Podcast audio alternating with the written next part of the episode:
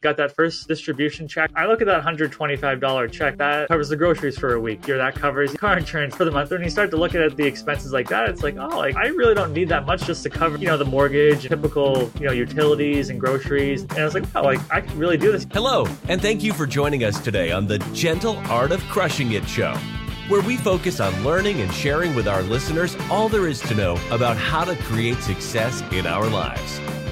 This show stands on the shoulders of giants. Our mission is to empower and inspire our listeners to create the life of their dreams whilst having a blast in the process. Let's celebrate life together. Welcome to the show.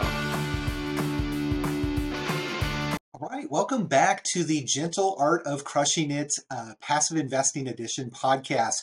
My name is Randy Smith, and I'll be your host today. And we have got a really, really good guest today, Trevor Oldham. Trevor is actually the founder of Podcast U. He's a W 2 guy, and he's starting to play in this passive investing space as well. So, Trevor, welcome to the show. Yeah, thank you, Randy. Excited to be here and excited to be chatting today. Awesome. Well, why don't, we just jump right in? Trevor, can you tell us a little bit about your background, kind of what you've been doing up to this point, and your path to passive investing? Yeah, most certainly. So I would say one, you know, I got my the company that you mentioned, podcasting you, and, and been doing that for about six years now, doing that ever since I I graduated college. And to preface it, within that company, we work with like a lot of real estate investors. So, you know, around these guys, you know, we're helping folks raise capital. And, and one day my business coach was like, why don't you get into real estate? And I was like, well, I've never really, I've never really thought about that before. You know, here I am surrounded by all these real estate guys all the time and, you know, never really thought anything about it. And, you know, I had my W 2 job rolling with that. And it got to a point where I was, I was so busy in my W 2 job. I was so busy in my own business. I was like, there's got to be another way, you know, investing in my 401k. And, you know, you look at the charts, you know, over 40 years, you know, you're probably going to make a eight to ten percent return. You know, it's it's not bad. You know, it's decent, but I'm like, I don't want to be 65 and doing, you know, working my W two and, and running my side company at the same time. So I was like, what can I do? And and that sort of sent me down the passive avenue path.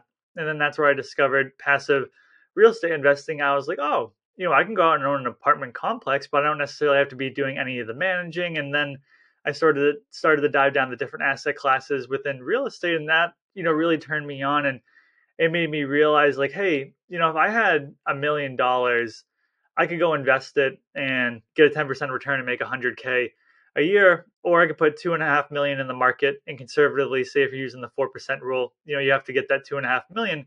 So, I mean, that's a million and a half more I need in the stock market as compared to investing in real estate. So I look at that and I'm like, well, that's a, that's a pretty big difference. That's, you know, probably 10 to 15 more working years at least. So when I saw that in the real estate and you know, honestly, I, I made that first investment and I invested in mortgage notes. And, you know, I just made a small investment and that I had ne- never really done any investing outside of, you know, the stock market.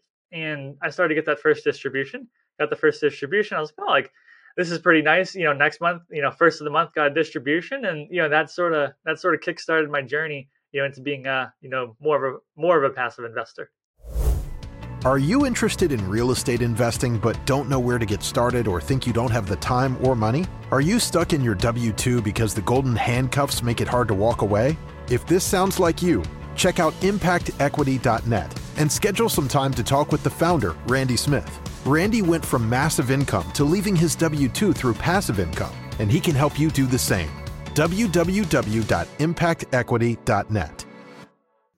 Love it. Love it. So, you, I mean, in what was it two minutes you covered a lot of ground there. There's like 16 different topics that i'm taking notes on that i want to ask you about. First of all you mentioned you mentioned you have a business coach. I'm intrigued with that. I also have a business coach and it's just been transformational for for my life. I'm curious um, have you been working with a business coach for long? What has your experience been? What kind of impact has it had on the business? Yeah it's it's been phenomenal. I want to say started work with them probably about two and a half years ago, and, and I just got to a point in my business where I just couldn't. Not that I couldn't, but I just had a hard time growing. I sort of, I used all my knowledge, and I was like, how can I continue to grow this business? So I ended up hiring a business coach, and you know that was good. I worked with him again for probably about a year and a half, two years, and that was great. Um, and then I sort of hit a brick wall with him. He got me to a point where I felt as though I I'd hit my max with him. So then I worked with a mindset coach, you know, and that was phenomenal. You know, one of the goals that I had, you know, when working with her. So I started working with her back in June of 2022. And something that she worked with me was, you know, getting over my fears. So one of my fears was actually investing in real estate, you know, coming to her with the excuses, I don't know what to do, I don't have the connections, you know, you know, it's a lot of money to get started, you know, and she continued to push me, you know, so she was phenomenal in that sense. And then now I've actually started working with a third business coach. And the reason I'm working with him is I got offered um, by a venture capital company to buy my company. And, you know, it was it was decent. You know, it was in the six figures, but I figured I want to try to get a seven figure exit out of it. So this particular individual, he had grown his own company from zero to 2.4 million, his marketing agency, and then, you know, eventually sold it. So I figure why not just go to someone that did exactly what I want to do? You know, why try to figure out the steps myself? I'd rather pay him, you know, we meet on a weekly basis and, you know, we've had a couple of sessions and it's been phenomenal. It's just so nice just having someone come in and look at your business that's not just you or a family member or, or someone on your team like just the guidance that someone that's you know more successful than you can provide is you know extraordinary i love it yeah so that is um, success definitely leaves clues and if there's somebody that's done what you want to do why not pay the fee to go mm-hmm. work with those folks so you can help uh, streamline that process speed up the time frame uh, absolutely so yeah so it's interesting that you talk about having been with a coach and then kind of hit a stage where um, maybe it was time well spent, but you weren't learning anymore, you weren't getting pushed. And I, I've come to the agreement as well that coaches will take you to a certain level and essentially they'll take you to where they are. And then you got to mm-hmm. jump up to the next realm. And then that coach will bring you up to where they are and, and keep doing yep. that leapfrog thing over and over again. Um, but how amazing that you have opportunities where private equity is taking a look at you or outside folks are taking a look at you to potentially purchase this little small side mm-hmm. hustle company uh, for strong six figures and the goal is to be seven figures so a lot of folks that i talk with they're you know they're they're nine to fivers they're w2ers they um, might have a spouse and kids and they just can't figure out the time to do the research and education process with passive investing. So, um, talking to that newer passive investor, what kind of advice would you say to those folks that don't think they have the time to be doing all of this? And, and that's a great question. And I would say for me, you know, if you have an hour a week, you know, 30 minutes a week, just start talking to sponsors. For me, I was attending networking, you know, free networking groups that I found on Zoom. I know, you know, Randy earlier and I were talking about Don Spafford. So I met Don, you know, through one of those, you know, networking groups and, you know, found out what him and his company does. And, you know, then eventually, you know, schedule a call outside that networking group. So that's been, you know, phenomenal. And I would say early in my part, you know, I didn't even know the difference between a 506C and 506B deal. You know, I had to really, you know, get granular with trying to figure out what that meant. You know, am I accredited? Am I non accredited? You know, what's the difference? And, and everything that entailed. And then for me, it was just I tried to just talk to two to three different sponsors a week. And early on, I didn't really know what I was asking them, like what type of questions do you ask? It just was super unsure. It was more or less like honestly, sometimes it was like super awkward on the call. You know, with the sponsor, they're like, "Do you have any questions?" And I'm like, "Like, what questions am I supposed to be asking you?" You know, that that type of thing. But yeah, it was just uh, you know pushing myself to hop on those calls and, and I kept a track list of the different sponsors that I talked to and and I honestly just started looking at deals, you know, as much as I could. I would go on Marcus and Millichap, check out their site, see the type of deals that they have going on, you know, going on LoopNet, you know, taking a look at their deals, see what they have going on.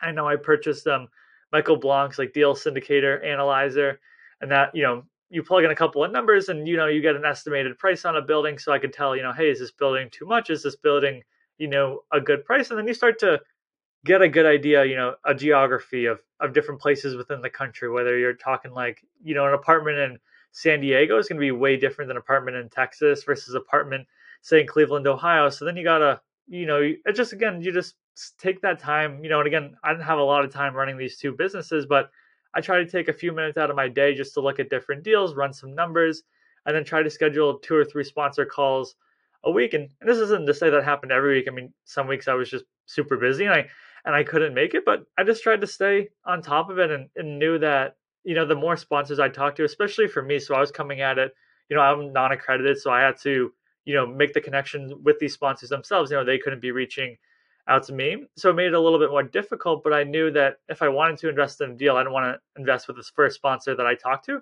I wanted to talk to about 20 or so before I made that initial connection. And again, it, was about a four or five month process there for me to feel comfortable before, you know, making that first investment. Yeah, I like that you said uh, I mean, ultimately, none of us even know what type of questions to ask early on, other than "Are you going to lose my money?" Like that's the number one thing that I'm worried about. Um, but it, but I like how you even said like, what what questions am I supposed to be asking? I I have actually said that to folks, and I'll end conversations quite often like, "What have I forgot to ask? What are you normally telling people that we haven't talked about today? Like, what are the big watchouts?" Um, or if you're investing your own money, what are the what are the number one things you like to ask? Because more more often than not, these guys not only are they operating in the space, but they're also investing pretty heavily in the space as well. So, what type of things are they looking for for other operators that they're working with? And of course, they're going to give you kind of layup things that they can answer very well, mm-hmm. but it, at least it gives you a better idea on where they think their strengths are and what they're looking for in, in their dollars as well. So, now you had talked a little bit about this idea of you know, a million dollars at 10% is the same as, um, uh, what was it, two and a half million at 4%.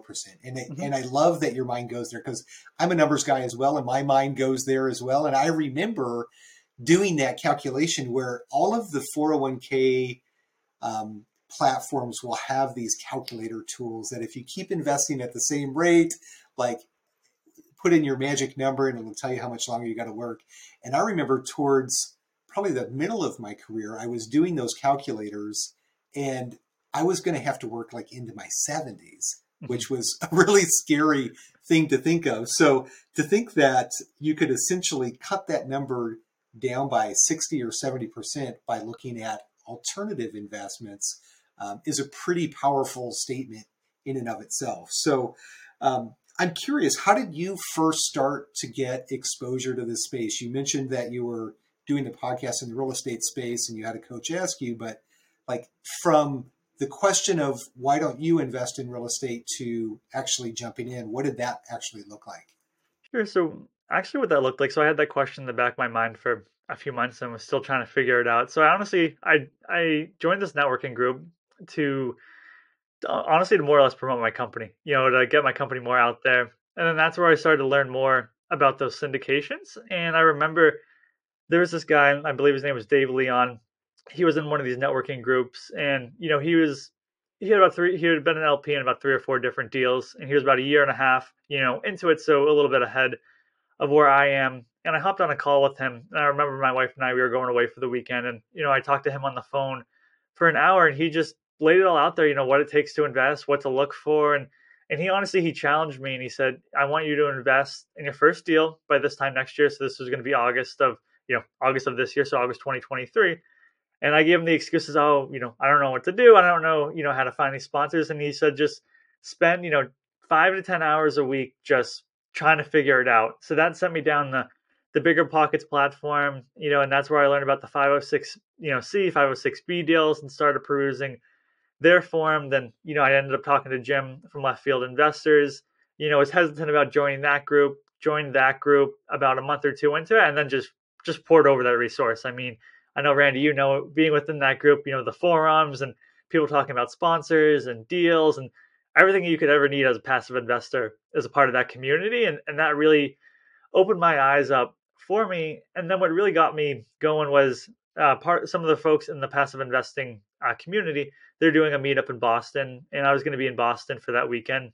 We're over there, and I met with them, and there's about six or seven individuals, and they're all W two employees, and they're just investing passively. And I was like, hey, like these are just regular people. Like this isn't just you know a far fetched dream. Because early on, I talked to these sponsors, and everyone sounds it's like the it's the best thing in the entire world. And they're like, are they you know are they you know BSing me or, or is this actually a a good thing, you know, and I, and I talked to these other folks in the community in person, you know, and they tell me about their deals and how long they've been doing it, and that just that just gave me the encouragement of to go out there and, and to do that first deal, and, and really just being part of that community was was I don't know mon- monumental for my learning curve and just getting around other passive investors. And I can say, you know, Jim's platform is is phenomenal. I don't know of any other passive investor communities that are as good. I know they mentioned in Boston a couple other ones, but they didn't sound as friendly as as our current as our current group. So I'll I'll stick with it. But yeah, I was just trying to you know connect with other LPs and you know connect with different syndicators.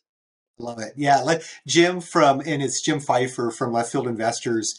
We actually had him on our podcast. I don't know a month or two ago, and then I just did an in-person event with him here in Phoenix with our oh kind of co-partner Rise 48 Equity, and it was just an amazing event to get all these people together. And we had 50 people in the room that are all passively investing in real estate. And there is nothing that will build more confidence in investing with an operator than casually running into somebody at a meetup that's also invested in the same deal. Mm. And Jim Pfeiffer talks about like kind of his first experience where he ran into a guy that was investing with a deal that he had invested in. And all of a sudden you think, okay, if if I'm an idiot, at least I'm not an idiot alone. Um, and my due diligence process must have lined up with this guy's. So clearly this could be a good deal. So I, I can't stress that enough. And that that is really kind of what was in, in the backdrop as I was starting to put this podcast together and impact equity as well is really let's just combine our resources and vet as many deals and operators as we possibly can.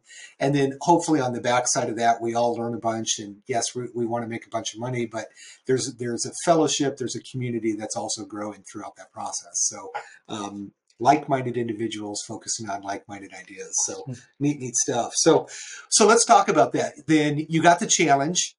You said um, one year from today you're going to invest in a deal. What was that first deal?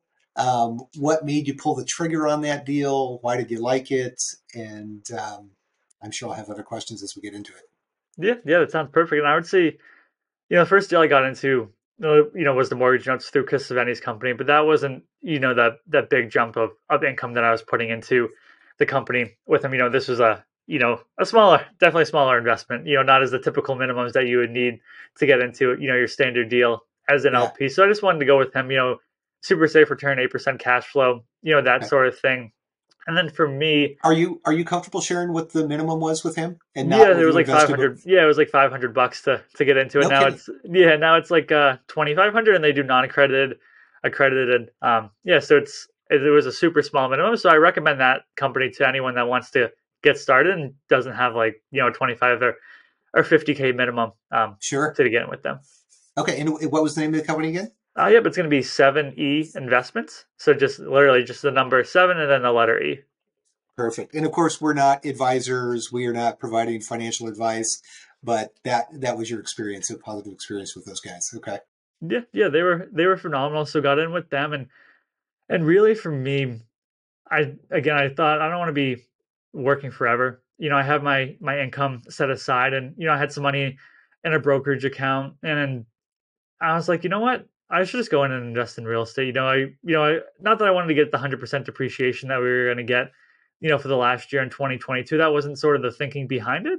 But I connected with this sponsor. She actually was one of the folks that wrote on BiggerPockets explaining the differences between a 506c and a 506b deal. And I had a phone call with her probably, I don't know, three or four months prior to it, got on her investor list. She had a multifamily deal. I was, you know, a little bit hesitant a multifamily, just trying to understand it. And then the triple net lease opportunity came through, and I hadn't really heard of it that much. Started to do my due diligence into it and realized that I could get in. You know, the minimum was 25k, so I felt comfortable with that. Seven to 10 percent, you know, annual cash flow paid out monthly. I like I like that getting paid out monthly.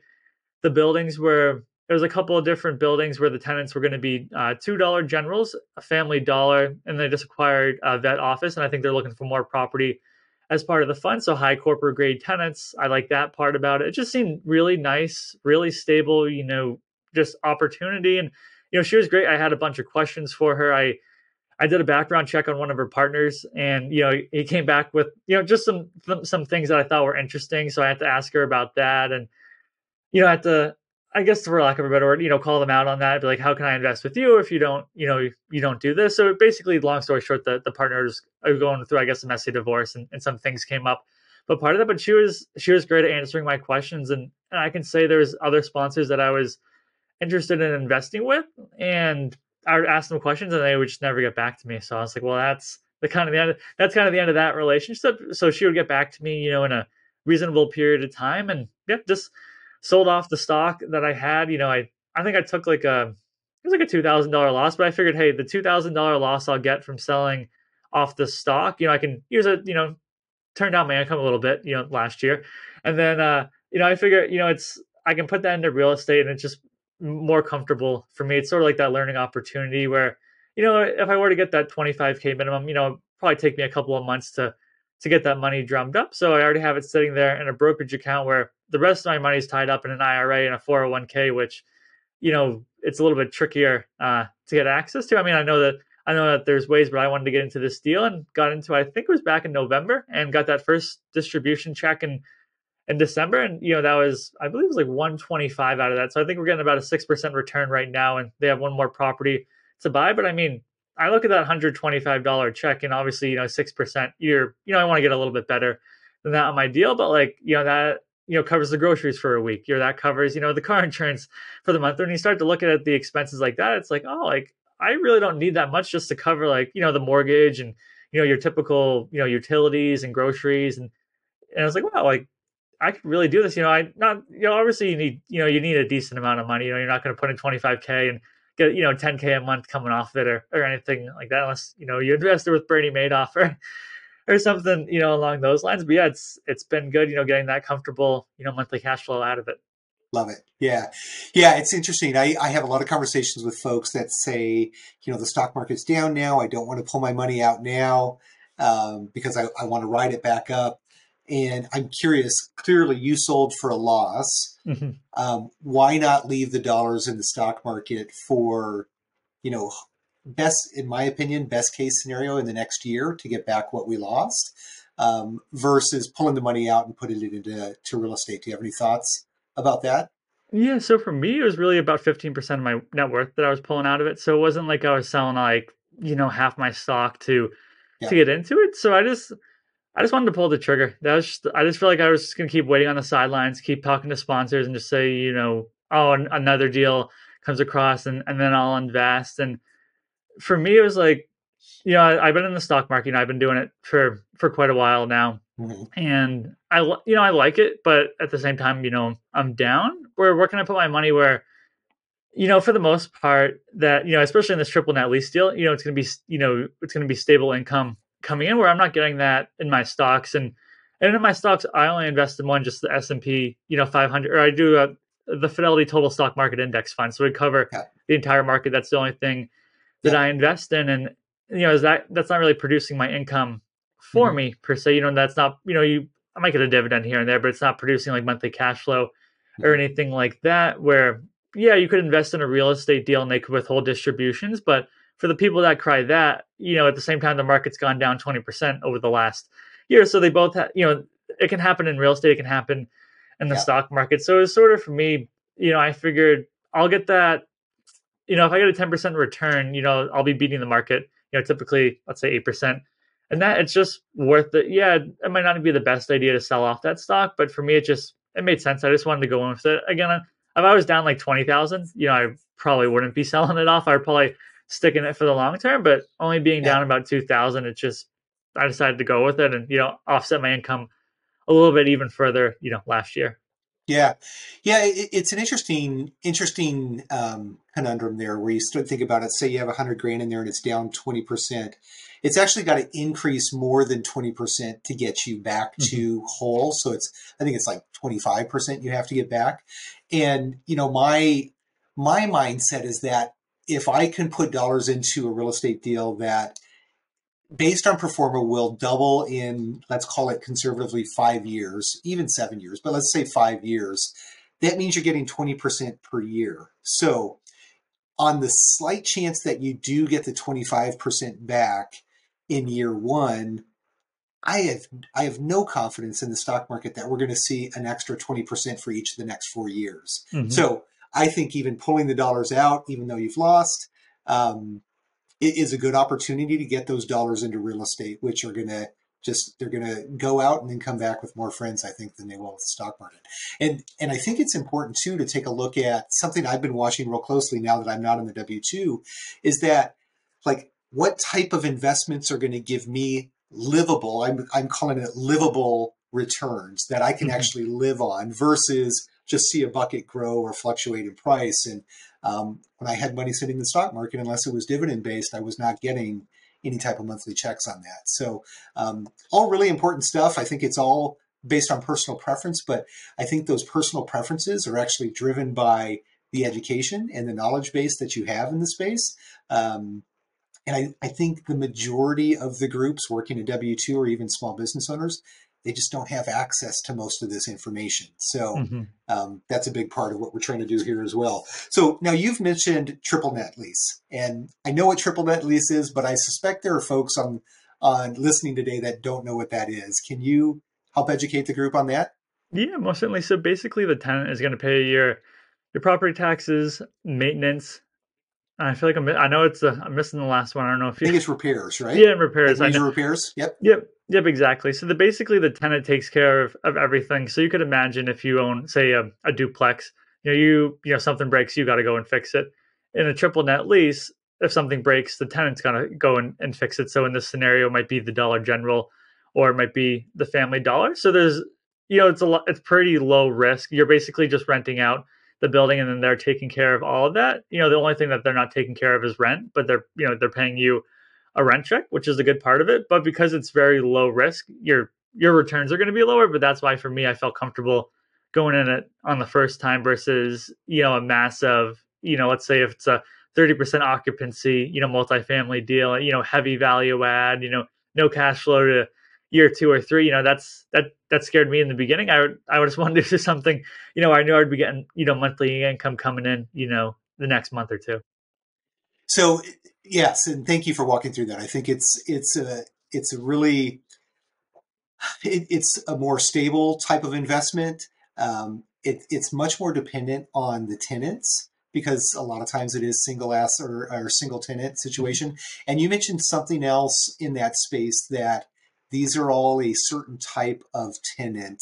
Can you talk about that a little bit too? Yeah, so you you have your uh, your corporate grade tenants. So those are going to be like you can think your Fortune 500 companies. You know, like think like yeah. your Staples, your AutoZone, Walmart, Target. You know, those are going to be high. You know, those are going to be the most stable assets. Then you have like your mom and pop shops. You have like your local pizza restaurant, your local restaurant, your local sporting goods store.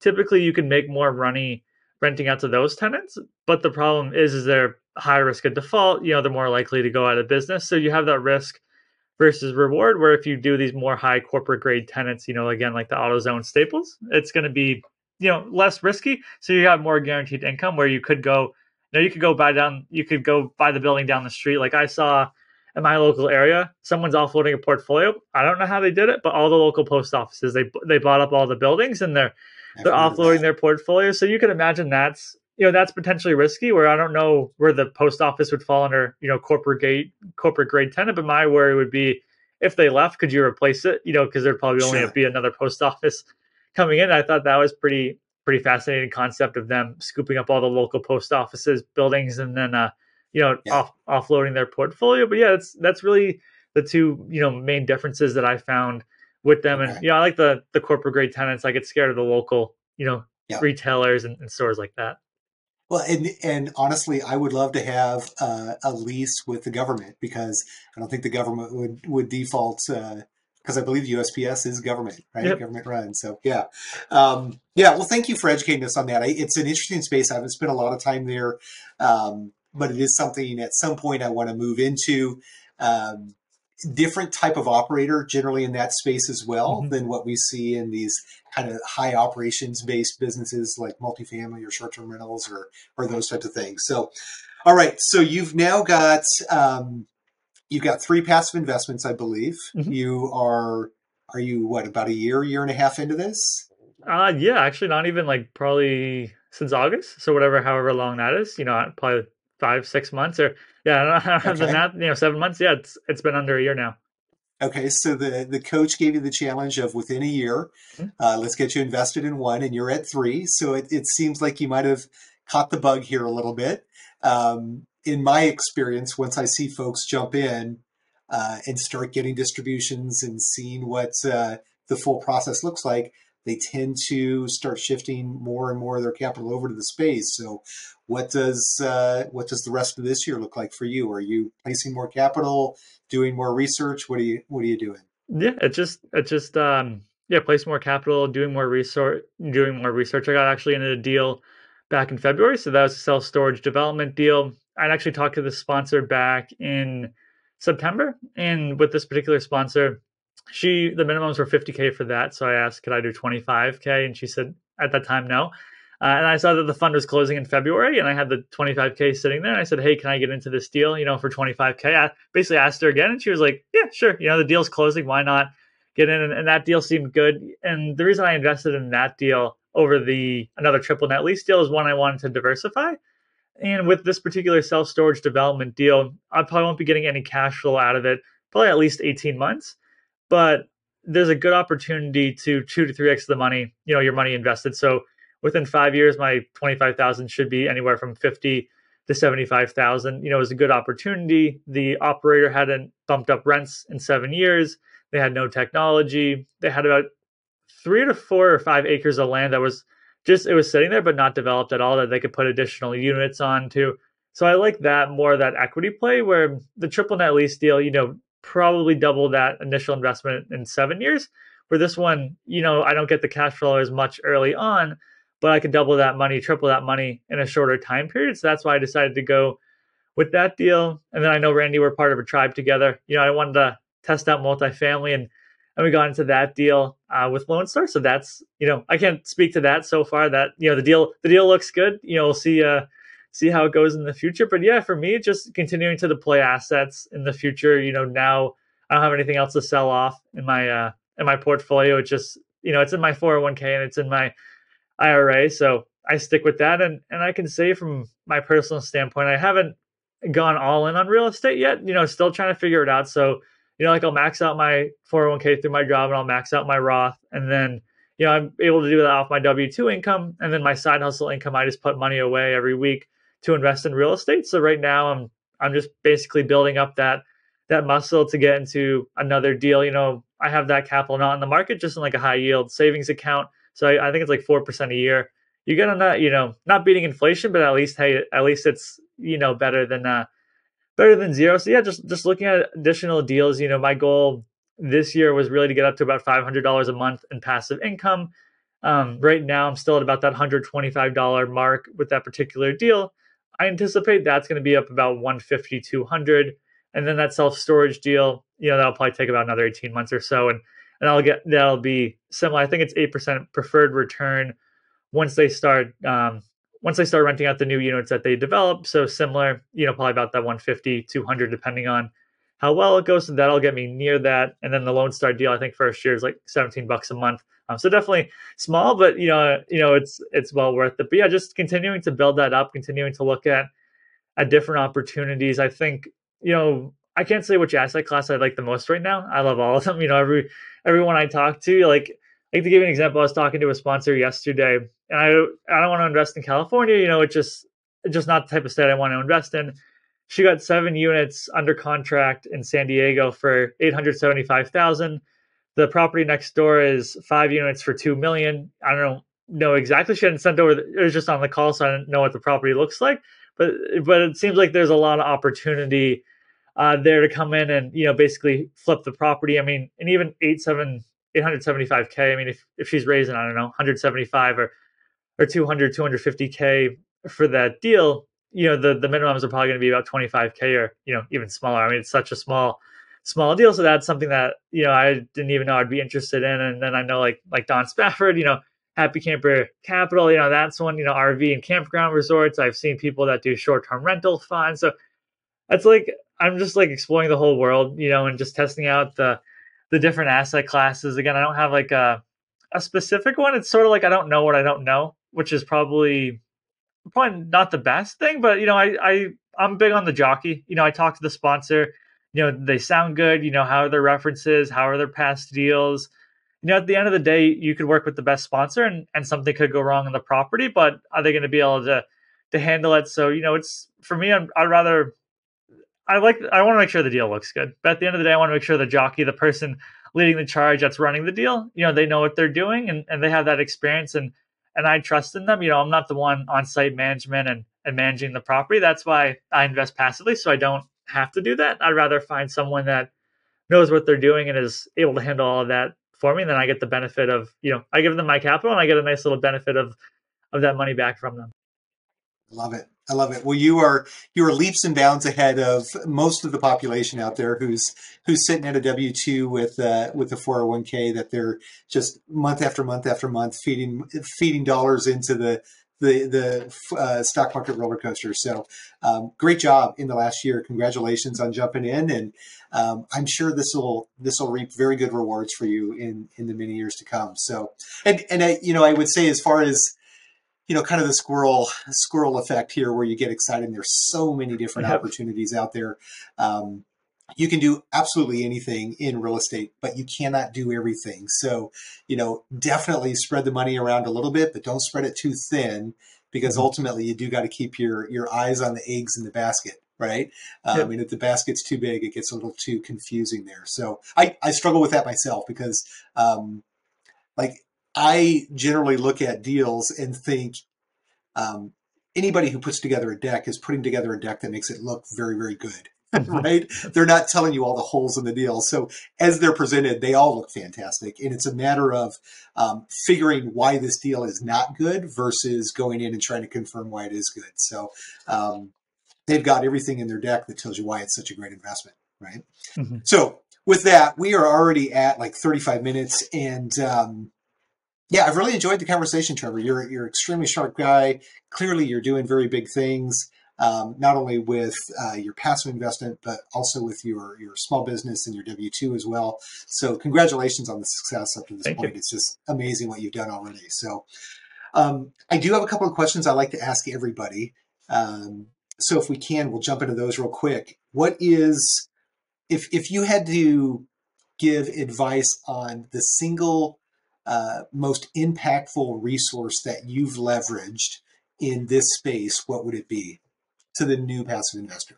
Yeah, I would probably say, if I had to say that, it would probably be using BiggerPockets and just going through there. That's how I found about you know the mortgage notes and and perusing through their forums and and then I mean it would also be Jim's group. You know that's that's also super helpful. I would say probably it's a tie between the two of those. You know, one BiggerPockets helps me more with the understanding of like the real estate terminology and terms where Jim's group helped me more understand you know the deals and the sponsors themselves. So it's it's sort of like a toss up the two of them. You know, just perusing those. You know, I know especially when I joined Jim's group, just going through the forums. You know, not so much on a daily basis, but on a weekly basis, see what people are talking about, and you know, then I start to see you know ATM funds and car wash funds and those entail. And then unfortunately, I think all the car wash and ATM funds I came across are accredited only, but that's one where I'm like, wow, I, I never knew. And then I think Jim and Ben uh, was talking to a guy or interviewed a guy, and you find out that to like run a car wash, like it's like 25 cents,